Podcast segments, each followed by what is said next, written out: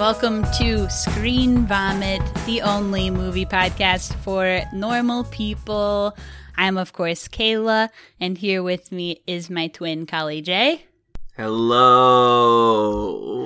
It is our 50th episode, baby. Can you believe it? Wow. You what? What's the most pop? What's the most celebratory song ever? Put that track in when we edit it. I just feel like it's got to be Boys Are Back in Town for us. Oh, oh, bow, bow. Wow. Okay. Thanks for listening for 50 damn episodes. All right. We have no business up top. So here we go, baby. We did the 2020 movie, The Devil All the Time. I also need to make sure this time because I always forget, but we need a trigger warning that there's a rape scene and I will post the I'll post in the show notes the time markers that we talk about it. So just heads up on that. All right. So this freaking movie produced by Jake Gyllenhaal. Oh, really? Yes.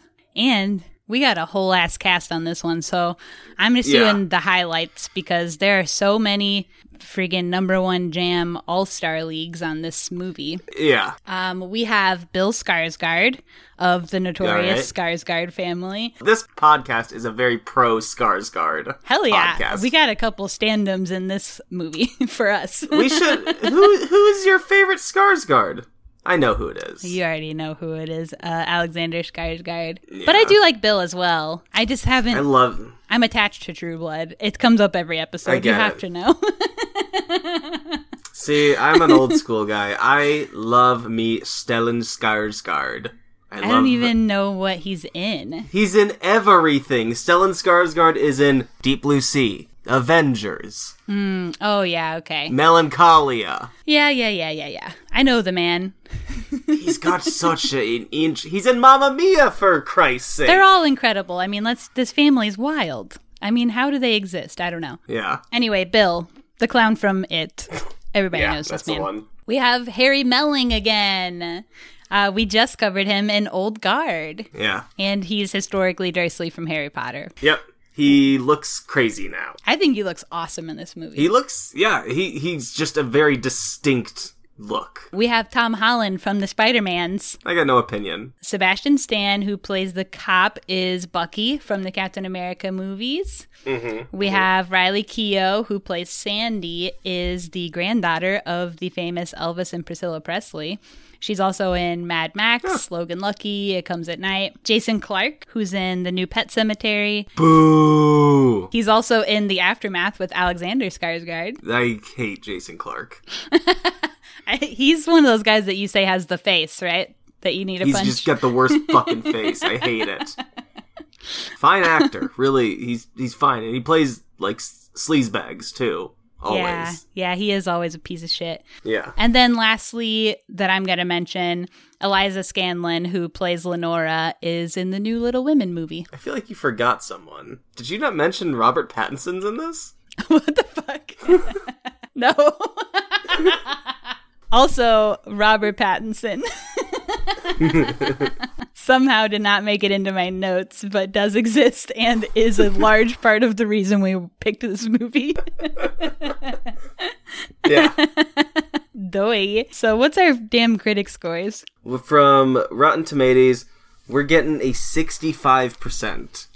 Uh, from Metacritic, got a 55. And then Here it comes, users, baby. Here it comes. Here it comes. Ninety percent. Yeah. I love Google users. I love that shit. Ah, they're a bunch of freaks, and you know what? We love that. Just insane. Google user scores are fucking nuts. But they know what's up, so They really do. hell yeah. I disagree with them on this one, but they're always right. They're always right. That that's just that. Um, all right, let's watch the trailer. Yeah, yeah, yeah. Happy birthday, Happy birthday, honey. Happy birthday to you. Well, this was your daddy's. Brought back from the war.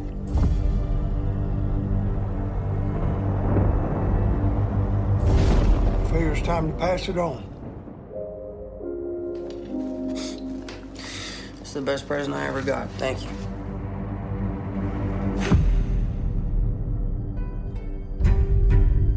How and why people from two points on a map without even a straight line between them can be connected is at the heart of our story in Knockemstiff. You ever think about how we ended up orphans living in the same house? I know what my daddy did.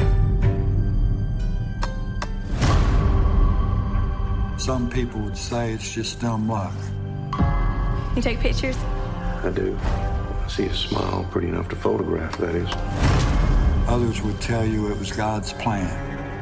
Blessed are they who hunger and thirst for righteousness. That ain't no preacher. He's as bad as they got on the damn radio.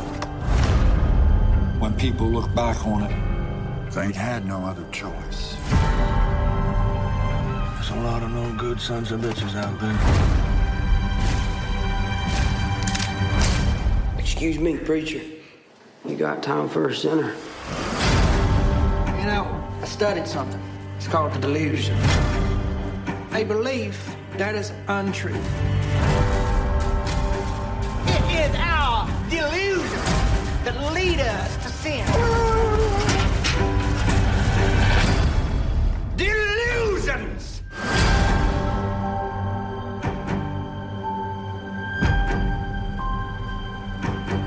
people were born just so they could be buried. What I'm about to do, I do because I have to.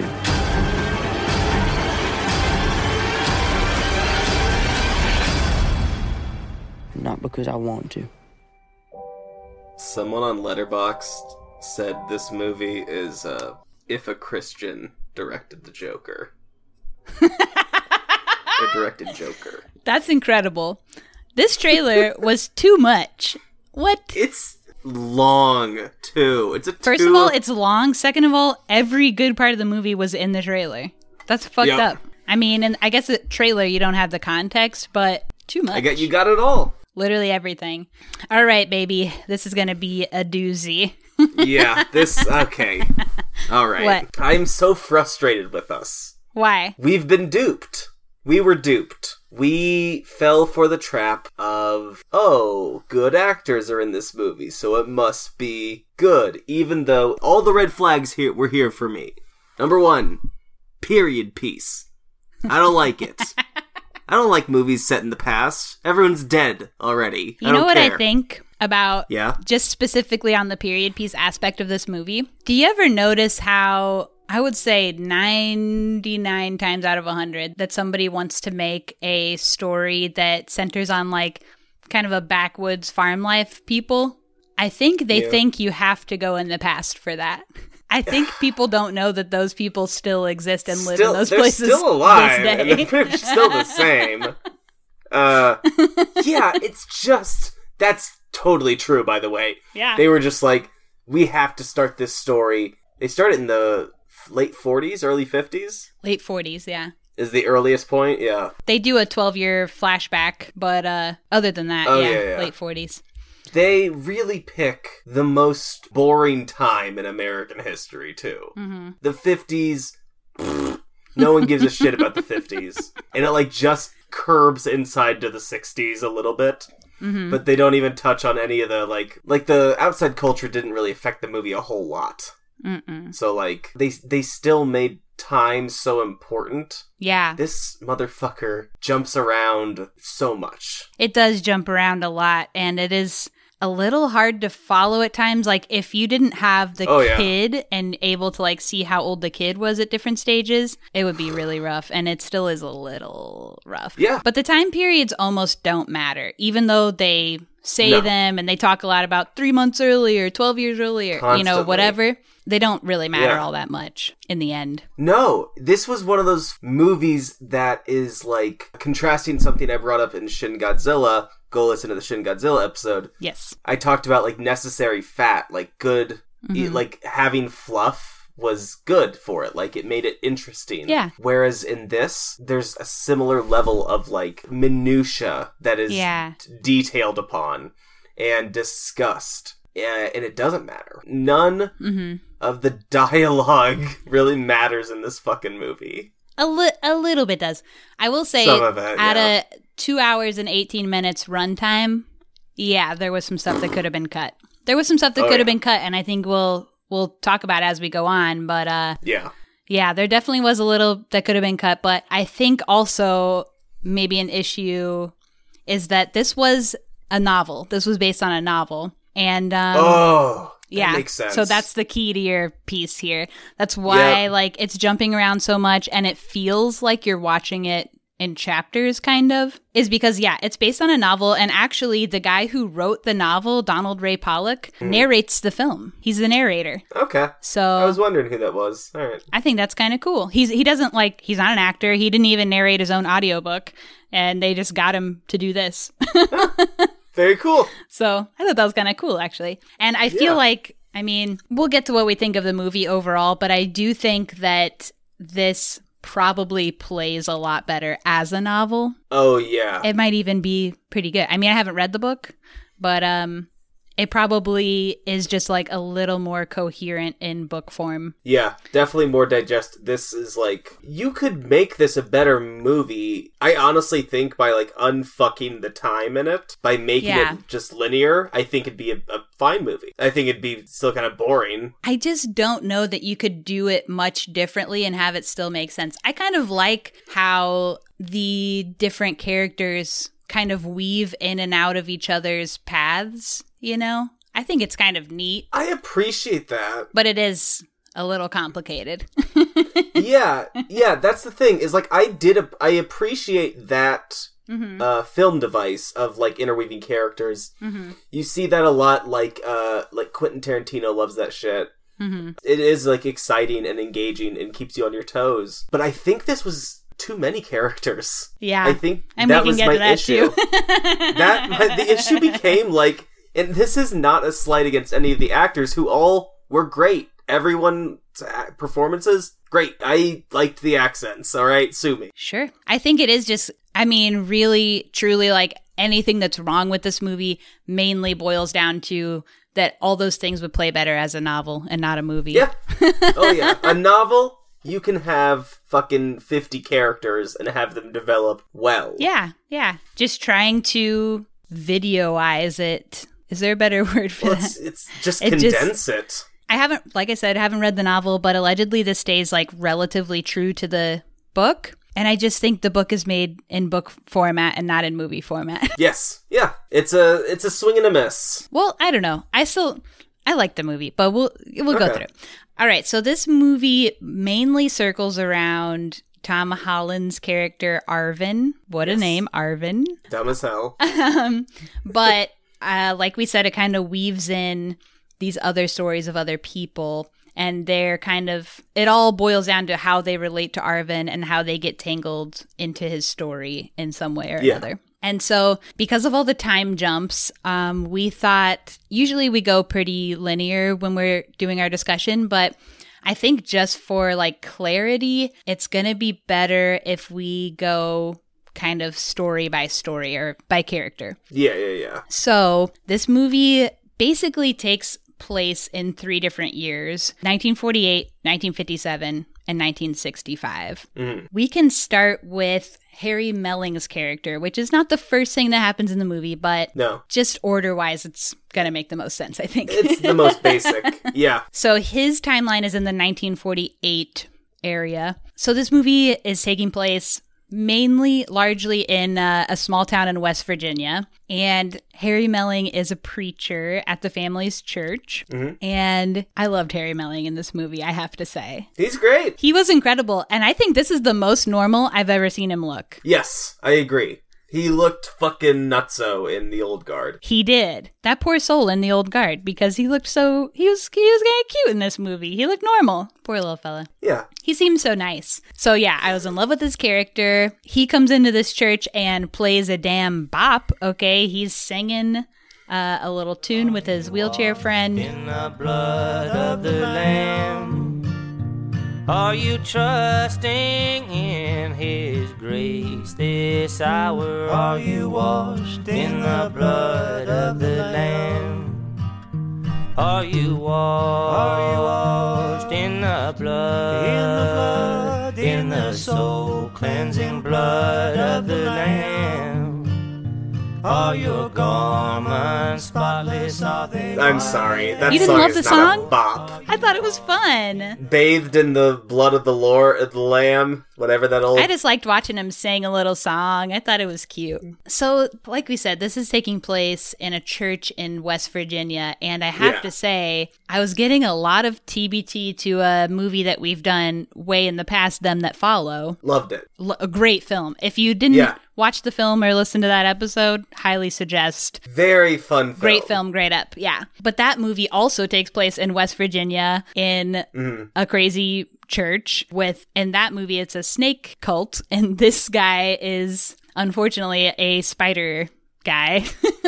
Yeah. How did you feel about this So- shit? he walks in and he's all basically saying like, "Oh, I used to be scared of spiders till I found the Lord. Now he cured me of my arachnophobia or whatever." And as soon as soon as he said, "I used to be scared of spiders," I knew something bad was going to happen. I just knew it. This fucking movie makes Christians look like the stupidest people. this is a very anti-Christian movie, not just by how people justify and execute their faith. There is an ultimate message, but I want to save that for the end. Yeah, yeah, yeah. So I knew, and I guess I don't know if this has come up on pod before, but in case anybody doesn't know that's listening, I am severely arachnophobic.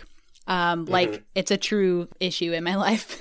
so I knew when he said I used to be scared of spiders, and guess what? Closed my damn eyes. I didn't even know. Yeah. I mean, I know because I read about what happened, or like I Yeah. watched interviews with him about what happened, but I have no idea what it looked like. Didn't watch Mhm. till I heard something else happening. but what does happen is that he pours a jar of spiders on his head, and um, those were real, actual orb weaver spiders, by the way, not CGI or anything. Are those killer spiders? I'll tell you, I am unable because of my phobia to even Google Sure, sure. to find out. So I have no idea. weavers dangerous?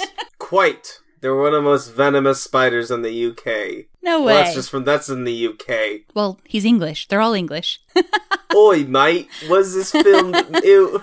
I don't know where don't this know. was filmed, but um, all the main actors are English. I think there's only like three American people in the whole movie. But he did dump a whole jar of them on his head, and in my opinion, that's gross. I kind of feel bad for him because every interview with him about this movie too was the whole interview was tell me about the spiders. Like, okay, he did other Mhm. stuff. So he ends up marrying a chick from the church, and he, at some point, because we're jumping around in time, it's unclear exactly when, he, at some point, gets bit on the head by a spider doing his little trick, and his head swells up. Yeah. So he locks himself in a closet for two weeks because he thinks God is testing him. So when he finally comes out, he has some kind of, you know, revelation of what God wants him to do. And Yeah. him and his wife drop their baby off with who will come to be known as the grandma. Mhm. And uh, they go for a drive to get out of the house. You know, a little cute date. Also, the wheelchair friend is there too. And uh, fucking stabs her in the neck with a screwdriver. Yes. Thinking he can resurrect her. But guess what? She doesn't resurrect because that's not real. Doggone it. And this movie does continues like through the whole thing to be like, oh, normal, normal, normal, normal, extremely fucked up thing, normal, normal, normal, extremely fucked up thing. yes. You just become so you're just like bored, bored, incredibly gory, bloody thing. Bored. I don't know if I would say bored, but I would say normal. Okay. Sorry. It's if it's set in the goddamn forties, it's just like ugh, all these people are dead. Why do I care? I'll tell you the vibe of this movie with the narrator and like the older setting and stuff like that kind of reminded me of like some other movies that I really like. Yeah? Like My Dog Skip or like Radio Flyer. Radio Flyer is Okay. not set in olden times, but it is like the 90s. And it's shot on 35 millimeter, so it has like this really kind of old grainy feeling. I don't know, it was like kind of comfortable to me. Okay. Hell yeah. But Colin hated it, so. you might like it by the time we get to the end. You, we never know. We never do. We never Yeah. know. So you can hold on some hope. So Yeah. this poor man, like, he leaves his wheelchair friend in the car and just goes hitchhiking. Yeah, Dudley, or fucking Harry Melling, is driving out on this date, and we for, we failed to mention he's just got his this guy in the back seat who's like, "Yeah, I'll just take a nap." It seems like they're just like always together. Like he's his caretaker, I think. All right, I guess that kind of makes sense. But he just leaves him in the car and like Uh, then y- what's he gonna do? That's the end of his story. We see him in the car alone. like, hello? Yeah, he like he like peeps out as as I guess he probably dies there, huh? He just stays there until he dies. I don't know. So Harry Melling has killed his wife, buries her in the woods. No, yeah, that's it. And then Harry Melling goes off hitchhiking. And this is when we meet the serial killer couple. They pick up Harry Melling as he's hitchhiking. So this is Riley Keough and Jason Clarke are the serial killer couple. And um, Yeah. they kind of exist in all timelines in this movie. They're at the beginning and they're at the end. They're dating, they're married. I don't know Unclear. unclear. Yeah. The guy um, loves to pick up male hitchhikers.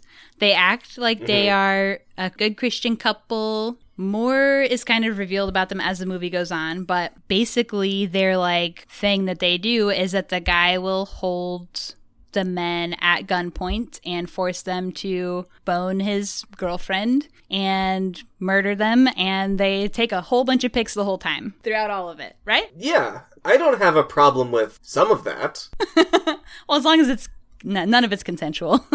No, because as it happens with Roy, I I was laughing. yeah. He's like, "Go lay next to my wife. I got something up there for you."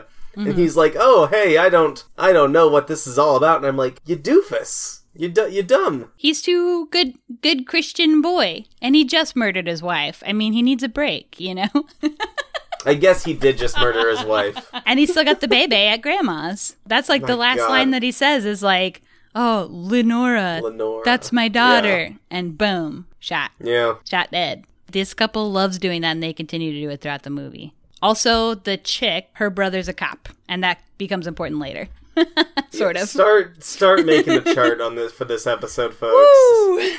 like I said, it's kind of like convoluted to discuss, just the way everything, the timelines are laid out. Totally. So now we're getting to the core family, the meat, with Bill Skarsgård character.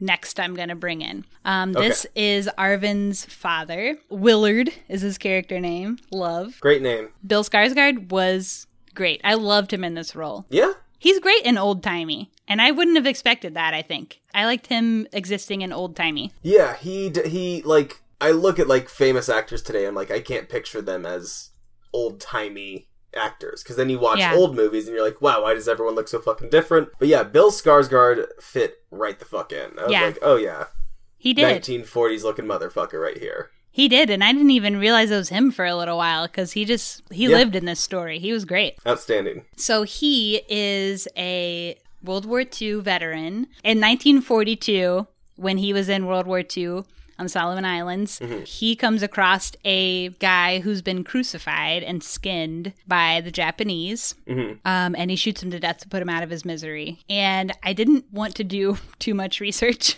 on that point, Yeah. just for my own fucking brain to not be traumatized, but that's a real thing. That people were crucified in World War II. Yeah, no, it's it's terror. It's terrible. I would not be surprised if crucifixion is still util- utilized today. You're right. In certain spaces, It all Yeah. sucks. Yep. War. What is it good for? Am I right? Hey, you ain't freaking right. Wrong.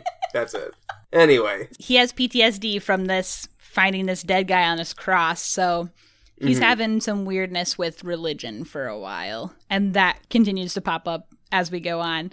Also, one of the first lines in the whole movie is the narrator saying, His father fought the devil all the time. so we got a titular line right up top. right out the gate. Yeah. Check, please. That's corny, in my opinion. Yeah, it is. right up top That's corny. you gotta at least put it in a little farther. That's Um, literally the fucking like I'm going to become the Joker meme. Yeah.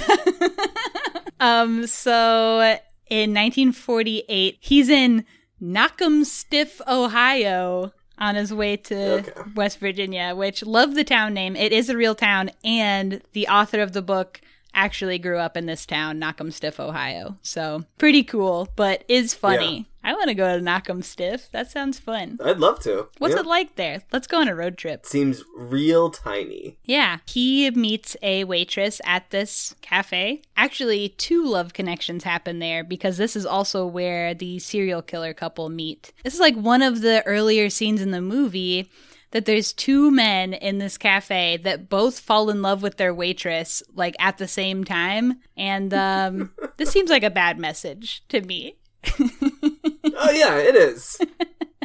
that their waitresses come over and they're just like, "Oh, hey, baby, like we're in love now." Don't be sending out those kind of messages. Don't be bothering your servers like that, especially not the yeah, women. they're just fucking working. this movie did paint people in the 1940s as meaner, mainly men. They're all just meaner. It was a whole ass like created idea of what this time period was because like the men are meaner, but also there ain't a single minority to be found in this movie. No, Not a single one. no. Not even a Latino or like nothing. you know? A queer person? Nothing. Nothing. The the closest to a minority you get is a white woman. Uh, we might have like some freaking Italians or whatever. I don't even think there was Italians. Nobody We don't even Italian. have Italians in here. Like it is that white. You don't even, you literally don't even see Japanese soldiers when he's in his flashbacks Yeah. to World War II. nope, sure don't. That is one criticism that can certainly be made about this movie. Yeah, it's white as fuck. It's white as fuck. This, Mhm. yeah. and straight as fuck. This dad here, Bill Skarsgård's character Willard, um, Mhm. marries the waitress. They have a baby, and the baby, baby Arvin, is actually played by the son of the director. Oh, congratulations, Antonio. Yeah. Then we fast forward to 1957. The kid is nine years old, Arvin, and dad has reconnected with his faith, sort of, but he's doing it in a very PTSD way, I, I would say. Yeah, yeah, yeah. because he constructs a huge cross similar to the one that he found the man hanging on, equipped with a prayer log. So that they can go out to the log and pray. Yes. Cute. Nor- cute, yes, yes. Normal father son stuff. Yeah. They are praying one day when some hunters walk by and make comments about visiting his wife while he's away. Yes. Right. People were meaner back then. Yeah, everyone is mean and nasty. And he bides his time and then loads the kid up into the truck and goes off to whoop their damn asses. This is cool, and it gave me ideas for what I want to do With your kid? with my kid when I become a father. Uh, I Oh my cannot God. wait to just start shit so that I can be like, all right, son, it's time for daddy to go whoop some ass. oh my god. So he truly whoops these guys' asses. Oh, he, yeah. Maybe even murders them. Unclear. I I did with with all my freaking complaining about the movie. I did like almost all the action. There's not a Mhm. lot of it, but the way that he filmed the physical fight scenes, and it's all just like punching someone on the ground kind of shit. Mhm. Yeah. But it's done really fucking brutally. It's fucking Yeah. nasty and like bloody really quick. Mm-hmm. It's wild. Yeah, it's gross. And um, the narrator says that the kid would remember this day of watching his dad whoop everybody's ass to be the best day he ever spent with his father, which I thought was strange. TBH. There are two times in this movie where I feel like the characters expressed feeling the opposite way that you would expect, and I think this is one of those times. Well, what else? To, what else? What other times is he gonna cherish? Prayer log. You don't think it would be like extremely traumatizing to watch your dad like inflict very brutal violence on people, on multiple Sure, people? sure, sure. sure. and then sure, just drive away like he's normal? Yeah, I think that would be so but again, it was the 40s. I guess. No, I, I, it, it's crazy. Of course, he's traumatized. Like, yeah. But he says it's the best day he ever had with his dad. So I don't know. Well, he had a bunch of shitty days with his dad then. He did. Soon after this, the mom gets cancer. And um man, the dad just truly loses his damn mind. Goes fucking nutso, yeah. He's convinced that praying will save her. And the fucking pray scenes when he's like smacking the kid on the head, like pray harder, pray like you mean it, say it out loud. Yeah.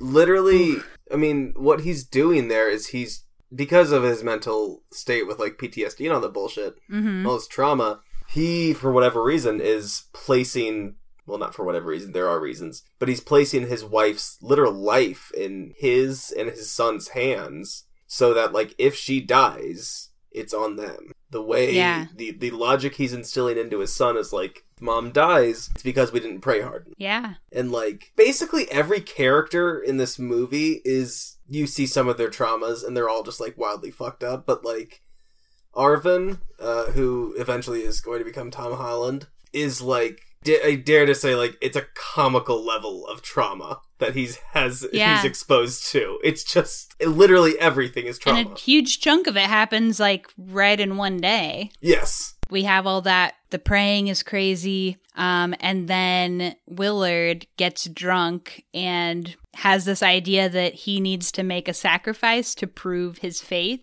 so that Yeah. god will listen to their prayers also for a man whose wife is dying he sure is spending a- all of his time Yeah. not with his wife I, I thought that too. I was like, hey buddy, I feel like cancer probably fucking sucks. Go be with your wife. Yeah, and like she, you know, might not continue living much longer. Don't you want to like make the most of your last days with your wife and like talk to her and be with Yeah. her while you can? But no, he's at the bar, Just- he's out at the prayer log, he's out murdering the family dog. Oh yeah, he's just an unwell fucking man. Yeah, he uh absolutely loses it once she gets cancer. So yeah, and he kills the dog. Yeah. And that was sad. I mean, That's really fucked up. He's carrying Yeah. like the fucking dog's corpse, and his like his son is like crying, like it's my dog. Bring my dog back. yeah, like my mom's already dying. Yeah, Now you've taken my dog, my only friend, basically. yeah. Whoa, yeah. It like this dog is probably one of the like few things that Arvin loves. Yeah. Few like living creatures. And like they live in the middle of nowhere, basically. You know, he's not going to have like a lot of other friends and stuff out there. No. It doesn't even seem like he goes to school, but who knows? Yeah, He's got this dog. That's his like support buddy. Dad sacrifices it to God. And the wife dies anyway. And it's so, the way they present it in the movie is so unceremonious. Like, Yeah, it's just like one day they stand over the grave and like two shovels full of dirt go in. And then it's like, oh, I guess that was the mom dying. yep. Bing bing. the kid, he said, after dad goes to bed, I'm going to go grab the dog and bury him like we buried mom. Yeah, yeah, yeah. And when he gets to the prayer log, he finds dad is also dead. By suicide, I guess. He's like a little bloody and has a knife in his hand, and the rest was Yeah. unclear. They they they call it suicide. yeah. So he's orphaned. Like, mom and dad have died in the same day. And um, Yeah. the kid was so mad at his dad for the dog. So he has to uh, grab a cop. And it's when we meet Bucky. What's his Yeah. real name? Lee. yeah, Sebastian Stan. He is a dork ass goober. That's what I wrote in Yeah. my notes. yeah, he he's dumb as a box of rocks. yeah, so he's dumb as a box of rocks, and he's just, yeah, dork ass goober. Kind of shows up not taking anything seriously, and the kid has to take him to where his dad's dead body is. And when we get there, that's when we get the reveal of the dad has crucified the dog in the same way Yeah. that the man was crucified. So he's like reenacted his trauma. Yeah. That was a lot. yeah, that's like a literal manifestation of concept of generational trauma. hmm Like the dad is passing on the thing that traumatized him to his son is like, "Here you go. It's yours now." Yeah, and I think that that's something that's like a topic they really explore in this mm-hmm. story is generational trauma. And that's something that he's dealing with for the rest of the movie and maybe forever. Yeah, probably forever, yeah.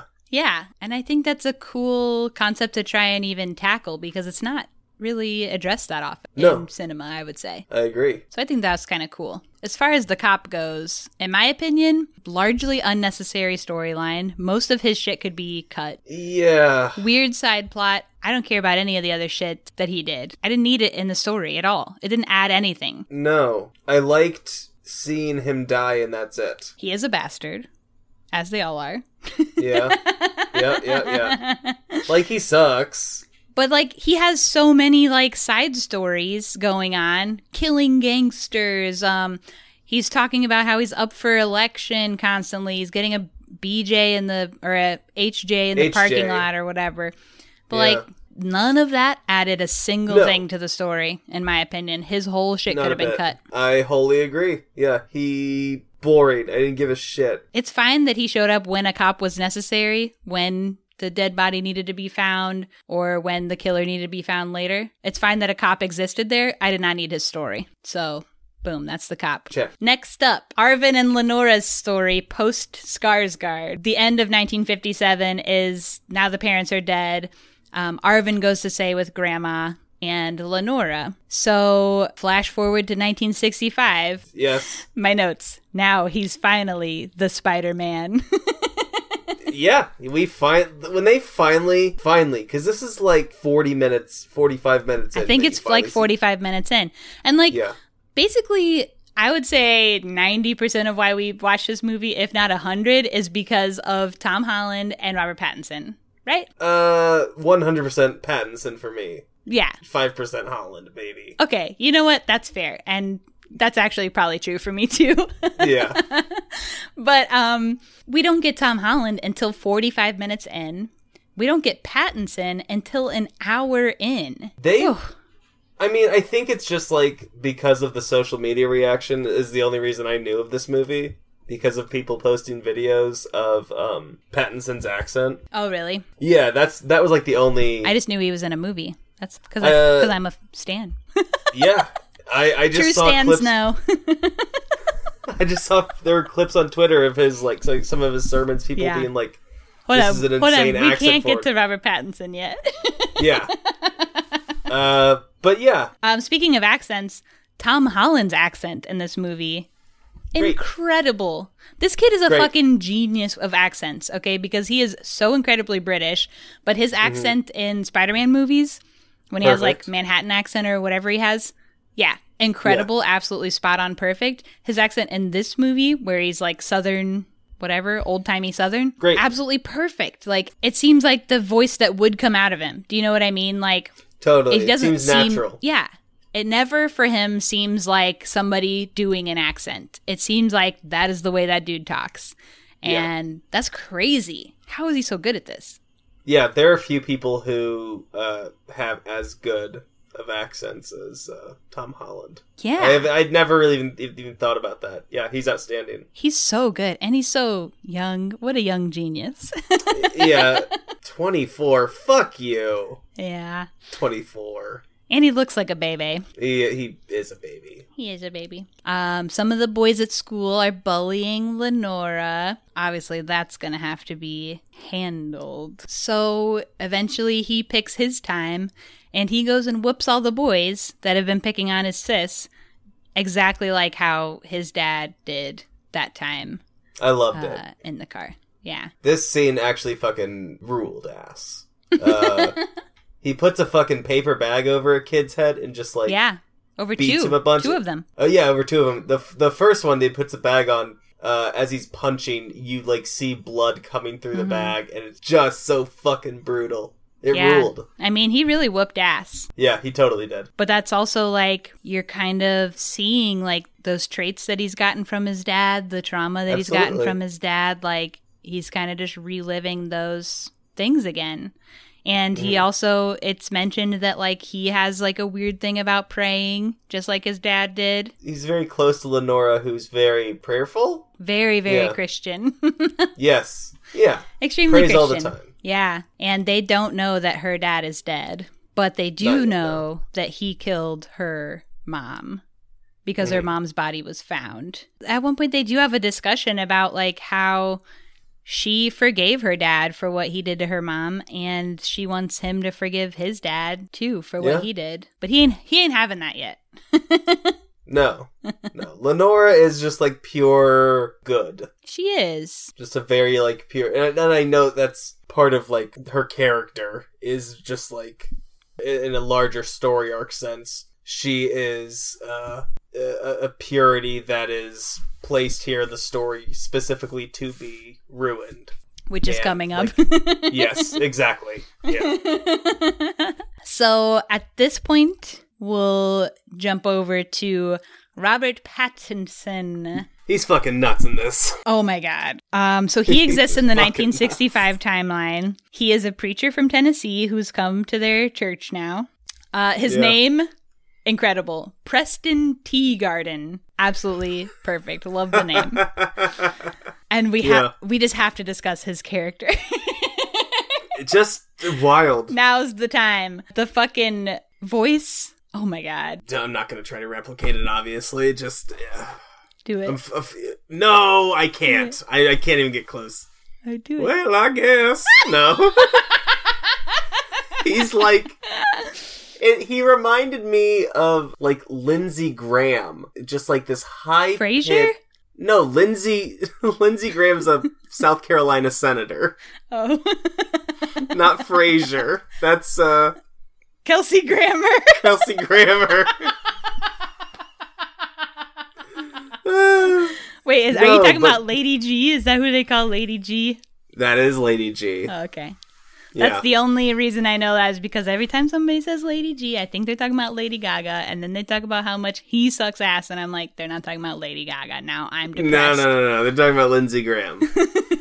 This is the man with lady little ladybugs.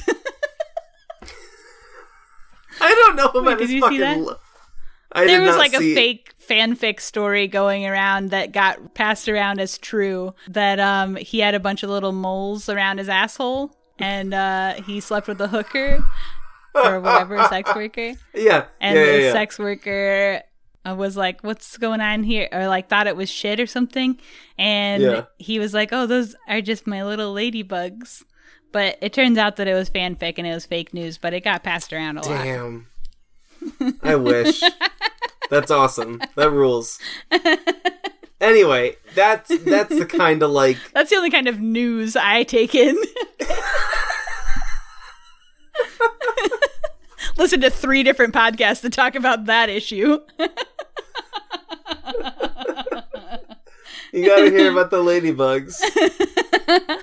anyway, Robert Pattinson did not work with a dialect coach to figure out this accent. Nope, of course he didn't. He crafted it on his own. My man works alone. And he hid his accent from everyone until day one of filming. Whereas everyone else who was involved with this, like, were sending in tapes of their accent. So, like, Yeah. the director and stuff, so they could get, like, a feel for everything. RP kept it on lock. All right. He was not telling anyone. Cannot wait until we watch Robert Pattinson's Batman movie and Oh get to God. discuss his insane. Uh, I want to do all of his movies. I just want to know more, more about his what he's like on set because it sounds like He he seems like- rules. Yes, I think that he has reached the level where he knows that the standum is going to be there for him no matter Yep. what he does. So he has got no fucks left. He's taking all the risks and just kind of seeing what happens. Like he's showing up wild man on the loose, unhinged maniac, Ugh. just diving in, throwing himself quite literally because he does throw himself over a pew in this movie Yeah, Um, yeah. throwing himself into his roles and just having fun. And he really seems like he's having so much fun with this character, TBH. Oh, totally. Yeah. It's a wild ass character to portray, Mm-hmm. and it's so like there's so many points to hit on that are so big and like easy to bite onto, and like he's chewing the scenery Mm-hmm. totally with his like fucking uh hokey ass sermons Mm-hmm. that are just like meandering bullshit Yeah. that doesn't really mean anything Mm-hmm. and it rules. I loved I loved his sermons. He said that he took inspiration for his character from watching videos of televangelists and pop stars from the time period. And I felt that sometimes he went a little Elvis for sure. Oh yeah, without a doubt. He's trying he's trying to like force this swagger. Yeah. It's such a thin ploy. Like it's so easy to see. He's such See a it. damn maniac in this movie. Yeah. He's great. and his He's voice great. is so funny. And you know what? For being like an accent that he developed by himself, I think this is probably one of his better accents. Uh yeah. I'm thinking of like The Lighthouse where he did a very bad accent. Yeah. or I don't know what other accents. This one was good though. I loved his lighthouse accent. It was just so anyway. But it was inconsistent and Yeah. bad. It didn't seem natural. It was the opposite of Tom Holland disease. So he is this wild new preacher at their church Yeah. since the other man is dead. One of the first scenes that we get is him roasting grandma for bringing in chicken livers to their like potluck or whatever and Yeah. being poor. Uh, like publicly roasting her Oh, totally. And she's just humiliated. Poor grandma. So he's like, I'm just gonna eat the organ meats, so which is the livers, so that Mhm. other people can have the opportunity to eat the good meats because other people are poor and can't afford them on their own. Clearly, Yeah, it's it such a like- roast. There's not even a real like message when you think about it for more than like 10 seconds other than just like look at this dumbass chicken liver dish this dumb lady brought. Because she clearly didn't spend as much money as people who bought like full steaks or like Yeah, whatever yeah. chicken bodies to the potluck. Then um at this point we have to put in the trigger warning Yes. for uh the aforementioned scene. So check the notes for when to skip ahead if you want to skip this. It's not that brutal. But um so at one point Robert Pattinson takes Lenora on a drive Mhm. just come look at this like pretty place that I like to go to to think. And um is a pervert. I mean, Yeah. who's who's surprised? A preacher, a pervert? Yeah, Nope. I mean, Yeah. preachers. It's almost comical now. Like preachers have always used their position to sexually assault and like manipulate Yeah. their so-called flock or whatever. And she's just she's barely in high school. She's like a ninth Sure. grader. And um he really guises it as a holy thing. And we've already said like how Christian she is. Um so she's Yeah. just like, "Oh, this is a holy thing for me to get naked with you?" Uh I guess like if you say it's from God, then I'll do it. And it's just Yeah. it's heartbreaking. It's sad. Yeah, I mean, like like I said, like Lenora is purposefully very pure and and just good, kind. There's nothing distasteful about her. Which makes it even sadder when she's broken. Yes, from uh, what is ostensibly a source of life for her. Like her Mhm. faith is what she builds her life upon. It's fucked up. Like uh, uh, the more you think about it, the angrier you get, kind of shit. Yeah. And this was the second scene where I felt like the character had a reverse reaction to what they should have had. Um, Yeah. Because then it's like, oh, she was in love with him just like her mom was in love with the preacher before after he just raped her. Like, Yeah, that was not the right thing. Is that because this was written by men again? yeah. We again, we don't have a great track record. No. Ugh. So, um, that's the end of that. Uh, Yeah. basically, she comes up pregnant after this. Yeah. Uh, it seems like they continue their relationship for a while. It's unspecified amount of time, but Mhm. that it was maybe more than a one-time deal. We get that great line uh, from Robert Pattinson. See, think about it. How could I be the daddy when all we done is spent time with the Lord? Think about it.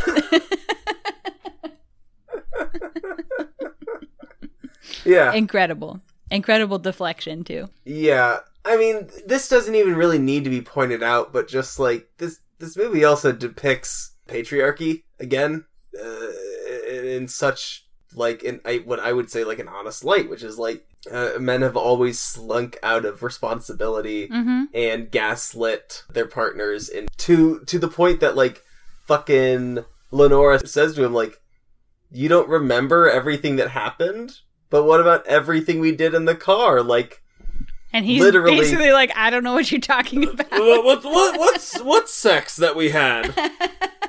and, he gets away with it. yeah. Like, there's nothing she can do because of how much fucking power he holds because of the color of his skin and because he's got a dumb dick. And he's a preacher and Yeah. He's hiding behind the fucking facade of Christianity. classic. Tale as old as time. Yeah. And he tells her she's gonna have to figure out how to get rid of the baby or yeah, get rid of it. or she's gonna be a whore mother with a bastard child and her grandma will die from shame. Says it to her face. So that is intense. Uh, So I remembered to do the one trigger warning up top, but forgot to do the second one, which would be suicide. Uh, so trigger Oh, warning yes. suicide. Yep. so she goes to hang herself because it's the 1950s. She's pregnant with this preacher's baby, and uh, what's she gonna do about it? yeah. And What the fuck? this sucked because at the last second, the narrator makes sure to say that she suddenly knew she'd be okay. Her baby would be fine. She would be fine. Grandma would take care of everybody, blah, blah, blah. And then she accidentally kills herself once she decides she's not to kill herself. And, Yeah. Uh, I thought that was rude. I rolled my eyes really hard at that shit. I was just like, shut the fuck up. Like, I don't know, have a character commit to this. Don't fucking like, Fucking Yeah. stupid. It was just like unnecessary pain, I think, to add to the story. I tell you, I fucking hated this narration. Really? Yeah. just like This what he was. What? Go ahead. He just said everything. Yeah. It's it was all show, no tell, or All all tell. tell, no no show. Yeah. I mean, there was show as well, but you don't need to tell me long. I kind of like the narrator. All right. I don't know. I think, like I said, it gave me the feeling of some of those movies I really liked growing up. But um, Totally, y- you, don't yeah. see narrators too often anymore. I feel like, do we? Uh, in some movies, you'll just have like a a character will narrate a scene with their inner monologue. A But- uh, specifically a, uh narrator who is not part of the story. Yeah, no, not often. Very rare. I think that's kind of cool. After her death, this is where everybody's stories start to come together. Yeah. A random cop, not the cop, tells Arvin that Lenore was pregnant when she died. Arvin always had a weird feeling about Robert Pattinson's character, so he watches him for two weeks and watches him F another young girl and be a Yep. pervert to his wife, and then he knows that uh, this man is the one who knocked up my sister and made her kill herself. And Mhm. I don't exactly understand how he followed Robert Pattinson without being noticed because, like, the camera angle looks like he's just following him in a car Yeah. to their like hideout point too. At this point, I, I asked myself, how does he have all the money to do all this? Wait, why does he need money? You gotta pay for gas. I guess. Where is he eating? Where is he? What is he doing for these two weeks? Is he still going to school? Don't know. It doesn't matter. You know, it's suspending disbelief. Mhm. But I, I, at this point, I was like, all right, this, this is a fucking kid we're talking about. So he writes a goodbye note to his grandma because he knows that he's going to go commit a murder and he's going to have to skip town after that. So he shows up to the church. And I do think it's kind of funny that Robert Pattinson is just always in the church. Like, does he just live there? Like, what's his deal? They should. I think if you're a preacher, priest, pastor, I think you should have to live in the church. yeah. I think that's only fair. you should have to sleep on the pews and live in the church. You know, a normal person home? No, you don't get one. you you live in the church, whichever one That's it the is. trade off. He's always just there alone, like chilling in a pew. Yes. I just think it's kind of funny. Yeah. Um, so Robert Pattinson didn't show up until an hour into the movie, and at an hour forty-one, he is murdered. yeah. the man's barely in here, I thought that was kind of rude. Yeah. The character di- didn't need to be in the movie anymore. I just wanted more RP. But yes, I understand. I agree. It's like You know. there's. Yeah, I wanted to see more of it. Yeah. We're gonna have to do more RP movies. So Arvin's got to skip town, and guess how he does it, baby? Well, he how? goes hitchhiking. Yeah. So who would pick him up? But the murderous couple. And so they pick him up and they both have guns. He's feeling weird about it. Yada, yada, yada. He shoots both of them. Very cool. No, it rocked, I think. I agree. After sh- the girl is dead, I just wrote down what the narrator said. Like, she'd always been sort of fucked up. like, that is rude. This woman is dead. But she was a fucking serial killer. She was a serial killer. And she posed like with their dead bodies and all these pics. That's weird. That character pissed me off, actually. Her character? Totally. Why? Yes.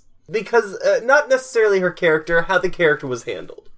Her character was interesting because, you know, the whole time she's not on board with the murders as much anymore. She, Uh-huh. The thrill is gone, you Yeah. know? Posing nude next to mutilated corpses, not doing it. Yeah. Does that lead to why she doesn't have bullets in her gun? She doesn't have bullets in her gun because the husband unloaded her gun before they left because he just didn't trust her. He thought she was being fishy.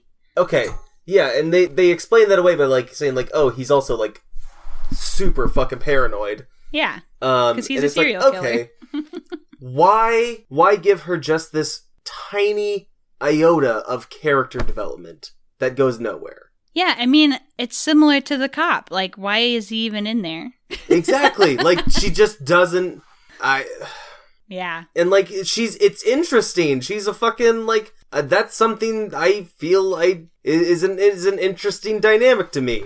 Yeah. Uh, a serial killer pair, and one of them is wanting to defect. mm-hmm. Sure, I'm into that. Yeah, and that's like just another thing that probably just plays better in the book. Yeah, it just came off as like clunky. A drop of an afterthought. Yeah. Yeah. Arvin makes it back to his original hometown of Knockemstiff, Very cool. finds the prayer log that's still Yeah. standing after all these years, finds his old dog's bones, and uh, has a little moment where he forgives his dad and understands why his dad did what he did and that he just like really needed to be with his mom no matter what. So he has he comes to a little moment of peace. So at this point, just to make it clear, he has killed 3 people. My man is on what we call a murder spree. not by any like he's not a maniac. He killed Robert Pattinson because he had to to um, Yep. stop him from being a predator Yes. and and to get justice for his sister. And he killed the serial killer couple because they were going to kill him. So Yes. he's normal, Yes. I support all three kills, but he's still on a murder spree. but he's trying to be normal and get out and you know it is live. Yeah, he doesn't want to be on the murder spree. No, the cop The cop, yes. gets a call from West Virginia saying, Oh my god. hey, this kid used to live there and we think he murdered someone here and he might be coming back. And the cop instantly knows who it is because he was the one who showed up at the night his parents died. So he shows up with a shotgun. He's and fucking. he's also seeking the cop is seeking vengeance yeah, because Sandy, was his sister. yes. hmm And this kid has killed his sister. Yes. Yeah, it's just like a cycle of revenge at this point. Yeah. Um, and he shows up with a shotgun. He's lost his damn mind. I think he's drunk. And essentially, Arvin ends up shooting the cop also. Kid doesn't want to kill him, but No, but the cop's not having it. absolutely. And he had previously destroyed all the evidence of his sister, all the pics of her with the dead bodies, hmm um, except one. And guess who has the pic? It's Arvin. So Ding, the last thing that the cop sees before he dies is this fucked up pic of his sister posing with a dead corpse when he thought that he had just cleared her name, basically. And uh, now this kid's got proof again. Yeah. Then he goes hitchhiking again, a GD maniac. Who would ever. Yeah. He's like, I thank God I still have a hundred bullets. No, he Uh. buried his gun. Oh yeah, yeah, yeah. Never mind. He buries his gun with the dog's bones. So he has no gun now. yeah. And it's the same day that two other uh, hitchhiker picker upper people have tried to murder him. Now he's hitchhiking again. I don't know. The 50s were wild. 60s, whatever, were wild. Yeah. So he gets in this van and he does the biggest yawn I've ever seen. I literally thought he was having a stroke. he looked insane. It was Yeah, such a was- long yawn. I noticed it as well. Remind you of any uh, other movie we've done on the podcast, the ending of this movie, where he gets in this car and he does this big yawn and he finally falls asleep after all the trauma he's experienced. Um, and I would say that is exactly the ending of Never Rarely, Sometimes Always, which we've previously covered on the pod. Oh yeah. so I was wondering where you're going with that. I could not think of a similar ending. It's literally exactly the same because he's not to where he's going. He's got a whole mess to deal with whenever he gets somewhere else. But It's just the but in this of this- moment, he's got a little bit of peace. Um, Yeah. he's forgiven his dad, but it is still kind of making commentary on generational trauma and Mhm. like the parts of our parents that stick with us because well first of all the gun he used to commit all these murders was his dad's gun Yeah, yeah. so that's kind of interesting. And then Totally. at the very end, when he is in the van, what's playing on the radio is a speech about the Vietnam War, which is Mhm. historically like the only war that we basically lost, right? So is it saying Mhm. like he's losing the war on dealing with the darkness from his The dad? self. Yeah. yeah. I guess. There's also, you know, kind of a statement about power dynamics throughout this whole movie because each of the terrible people in this movie hold power in a different way, right? So, like, there's two Yeah. preachers who are terrible, there's a parent who's terrible to the kid, Yes. the cop is terrible, and the drivers of the car who are, you know, they're at the wheel, so they hold that Yeah, sort of yeah. power. Are they? They're the only terrible people in the whole movie. Are the people in power? I like I, I love a movie that posits that. That always rips to hear cuz it's uh it's true. Yeah, it is true. I think it's just an interesting thing to look at. Definitely. So I found this movie interesting to watch. I thought there was some suspenseful moments.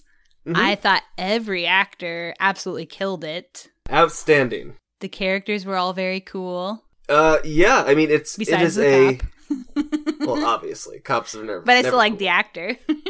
Winter Soldier's very cool. yeah. Fucking no, this movie has a ton of meat to chew on.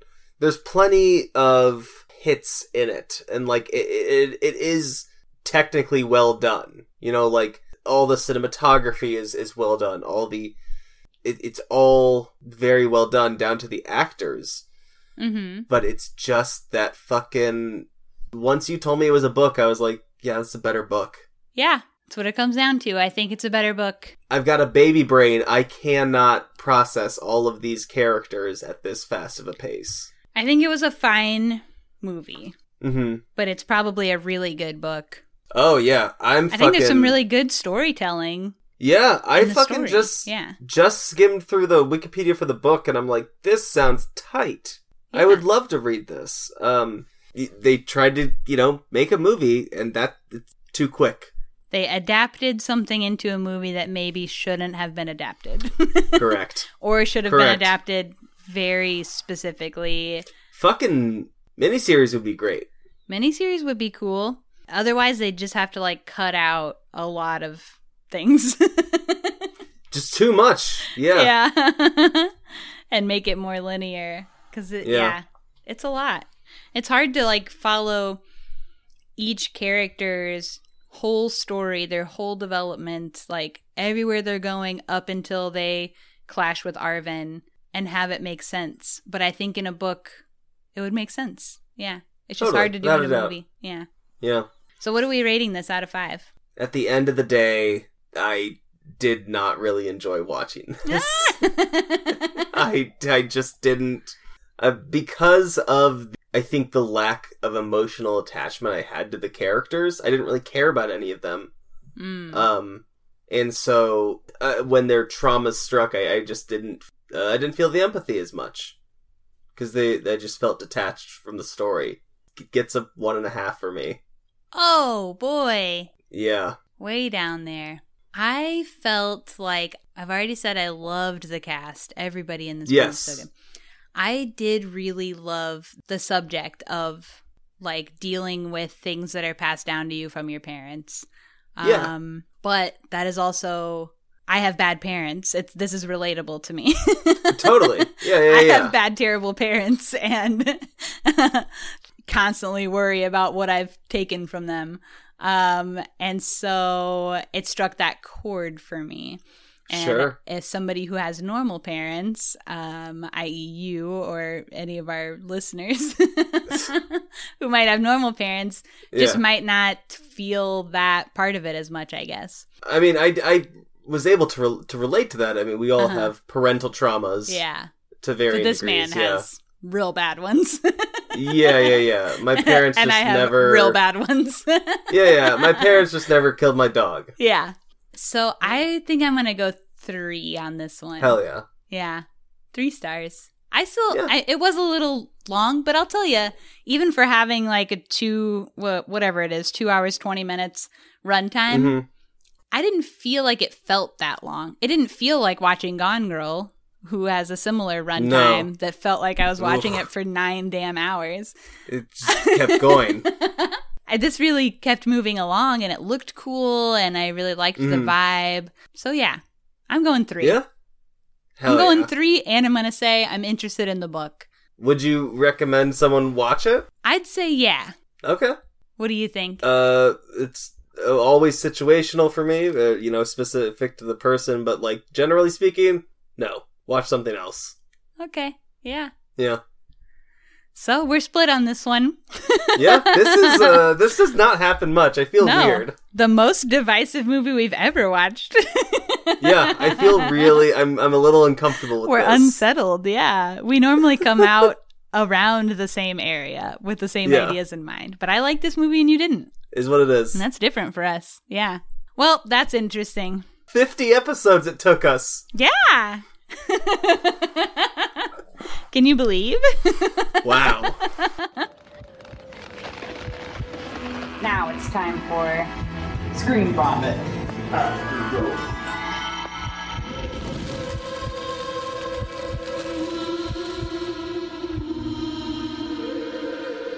Kali, what the freak you been watching? Yo, I had a movie extravaganza night What'd you last watch? night. Um, I decided to take a leap into my watch list and watch something just like I picked something that I figured uh, Lindsay had to work last night, and I just picked something that I knew she would never watch with me. I could never get her to.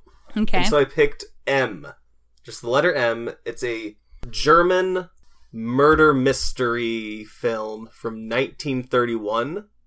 It's an incredibly influential film, but it rocks. I expected to be like, all right, here we go. You know, black and white 1931 German movie. I'm, you know, I've only watching it because I it's supposed to be so freaking good and uh, it was great. I really enjoyed it, and cool. It has opened me more to the idea of watching older movies, Okay. uh, which I've pretty actively avoided doing. Uh, I'm willing to admit that I'm just like you know, oh, fuck it. I don't watch movies from before like the 1960s, Mhm. almost always. So to step outside of that and have it pay off in such a fun way ruled. It fucking yeah. Yeah, definitely go watch M. It's not that long, hmm but it's very it's it's great. Uh, and then I followed that up with uh, just another cinematic masterpiece in Bloodsport, starring Jean Claude Van Damme from 1988. hmm And I forgot how bad this movie is. it's so fucking bad, but it's like it's done so it just everything feeds into it. It's so it, earnest and it's so good. You just have a ball watching it. I've I never fully seen it. I've seen bits and pieces. You don't need to watch all of it. You you, you really don't. But yeah, that's pretty much it. I def just I recommend both of those highly. M and Bloodsport. Hell yeah. What have you been up to? Gotta say, I haven't really watched too much. I'm still watching Insecure. Um, Hell I'm yeah. now, I think, halfway through season three. So, um, in a couple days, I've watched two seasons of the show, and still great show. Um, Yeah. lots of fucking. Um, Lots of it. So there's But you that. lo- you famously love fucking. You can't get enough of it. Insatiable. um, I do think that I like the show. It's a good show. Yeah. Love Issa. I already said. That's Oh, really all I've been watching. I mean, I haven't really been watching anything You just it's it's an easy show to definitely just like have on. Yeah. I've watched a little Yeah. bit of uh something I found that kind of weirdly brings comfort is watching old episodes of Saturday Night Live too. Like years How- ago episodes. I get that. it just seems it makes it seem like the world is normal. Just like uh like a 2014 episode or something. yeah. Yeah. Can't watch the 2020 ones. I mean, I did watch some of the 2020 ones. I watched the one with Adele that was recent, but the whole show is just like we're all in masks. It's quarantine. It's Trump and Biden. Like, it's too much. I don't want to know all that. I have I have not watched any SNL and I I've been doing quite well, I got to tell you. I listened to Bowen Yang's podcast, um, Uh-huh. Las Culturistas. Do recommend. Love the pod. It's one that I always listen to. And they mention some of his skits on there sometimes, sketches Mm-hmm. on there sometimes. So I get curious. And so they were talking about it on pod. And I was like, okay, I got to watch, I guess. Sure, sure, sure. yeah, that's it. I, I'm not exciting this week. I'll watch some more stuff before next time. Okay, yeah. Come on. What are you doing? Not watching things for the after dark segment? I'm I'm historically a watcher. I've been very busy.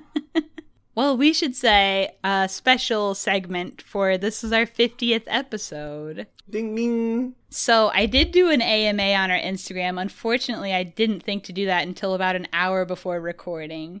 So Yeah. we have one question from a fan. All right. Should we answer the question on pod? Yeah, we can cut it if it's bad. The question was, "What's your favorite episode ever recorded?" Uh, I would say, here's what I think. First of all, there are different metrics you could go by. What's the best movie we've done? What's been the most fun, interesting? Whatever. I think that we both have a favorite, and I think it's the same. I feel like recency bias. I know. That's the other Is- thing. Yeah, Shin Godzilla was one of the most fun to watch and then discuss. Uh, yeah. Yeah, we're gonna both be stuck on recency bias, but I think it's gonna be between Shin Godzilla and Never Rarely, Sometimes Always. Oh, without a doubt. I might even. I think I'd put Never Rarely at number one. Okay, that's interesting. I would probably go right now. I would go Shin Godzilla, Family, because I fucking loved talking Oh. to Sydney. Shit, yeah. Uh, and, and then Never Rarely. I think Family and Never Rarely are tied, but they're also Yeah. tied in to each other because Sydney's in Never Rarely. Exactly. no, we've just been doing. We've been putting out perfect pods lately. I know I they're say? all perfect. I mean, you really can't go wrong. Yeah. As far as like what's our favorite movie we've ever done, I feel like we've done so many good movies. It's very hard to say. And recency bias wants me to say Shin Godzilla. But also High Life was the Yeah. most fun with like bringing in all the facts and everything. Once I did research for that movie, I remember being so excited. TBT Yeah. episode 4 of the podcast. it probably Yeah. sounds Well- like shit. Probably sounds like shit, but I I remember having a ball recording it because I was so excited to talk about it. yeah.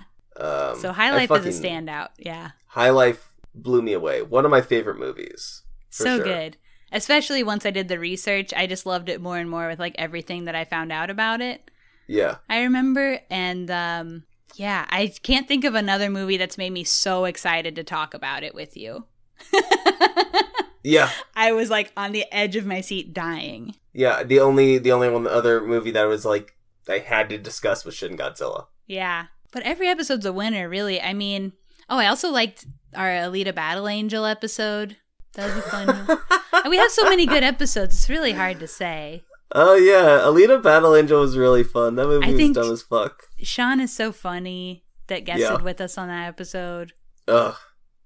They're all fun. We have a Oh, great yeah. time doing the pod. And we, We gotta really say, like, we gotta shout out people who listen to the pod because we have so much fun doing it.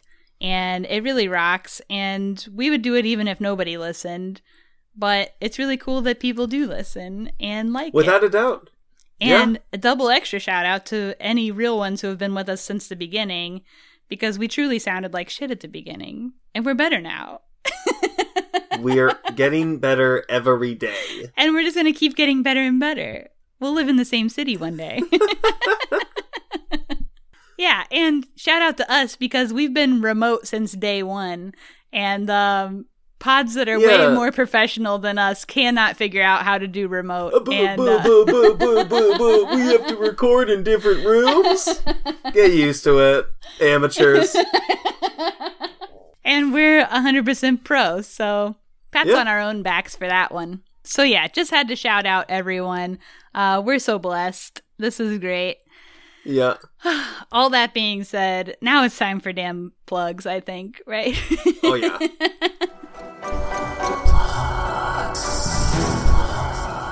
50th episode extravaganza. This has been a real one.